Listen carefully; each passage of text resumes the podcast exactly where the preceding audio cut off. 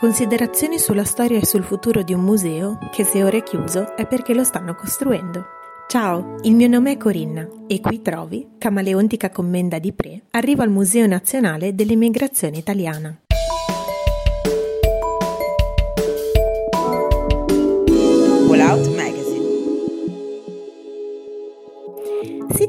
Dicessero che la tipica accoglienza ligure non è sempre stata quella della torta di riso, che per antonomasia è sempre inesorabilmente finita, nel lontano Medioevo noi genovesi ci sapevamo fare alla grande con i foresti.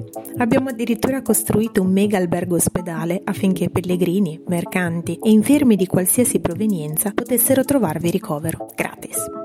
O meglio, lo hanno fatto i cavalieri dell'Ordine di Malta, quando negli anni 40 del XIII secolo inaugurarono il secondo livello della commenda di San Giovanni di Pre, portando in Liguria una tipologia architettonica particolarissima e diffusa qua e là in Europa ossia la chiesa doppia, letteralmente due chiese differenti, costruite una sopra l'altra, con due diverse intitolazioni, di sopra San Giovanni Evangelista e di sotto San Giovanni Battista. Come se non bastasse, vi erano state addirittura collegate le rispettive aule dei due piani dell'adiacente ospedale. Bisognava pur fare in modo che gli ospiti, spesso bisognosi di cure mediche, partecipassero alla Santa Messa, godendosela anche direttamente dal loro letto alla faccia di Netflix. Ebbene, dopo i rifacimenti cinquecenteschi e lo stravolgimento della chiesa superiore nel XVIII secolo, questo gioiello di architettura monastica sta per essere ulteriormente trasformato nella nuova sede del Museo Nazionale dell'Emigrazione Italiana.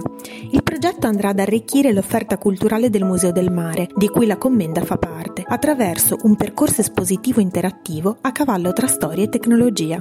Il tour virtuale accompagnerà il pubblico alla scoperta dei flussi migratori, mettendo in luce le caratteristiche comuni tra passato e presente ed evidenziando le specificità del mondo globalizzato. L'ideazione del nuovo percorso espositivo è stata affidata allo studio d'architettura Gnosis, che nel 2018 ha vinto il bando di gara indetto dal comune di Genova e prevede l'apporto di qualche modifica all'edificio che conosciamo. Nel cortile vedremo un'installazione in acciaio di un albero di ulivo rovesciato con le radici in volo e le logge dei piani sopraelevati saranno chiuse da vetrate. All'ingresso i visitatori saranno accolti da un planisfero che illustrerà la storia delle migrazioni e inoltre saranno dotati del passaporto digitale, indispensabile per interagire con gli schermi presenti nel museo. Il secondo piano diventerà un vero e proprio labirinto, pensato per creare un senso di medesimazione con le tante storie raccontate. La nuova destinazione della commenda sembra quasi rispondere a una sua vocazione naturale, non solo per la sua origine, ma anche in quanto attuale sede del Centro Internazionale Studi sull'Emigrazione Italiana, nato nel 2001 su spinta dell'autorità portuale e con il contributo di istituzioni genovesi e liguri, è impegnato tra le tante attività a creare il primo archivio online dell'emigrazione italiana. Nonostante le incoraggianti premesse, qualche interrogativo resta. In che modo la modifica degli spazi interni andrà ad impattare sulla percezione dei vari ambienti, sul modo in cui dialogavano tra loro e soprattutto cosa restituirà in termini di comprensione della loro antica funzione? Che rapporto si creerà tra il Museo dell'Emigrazione Italiana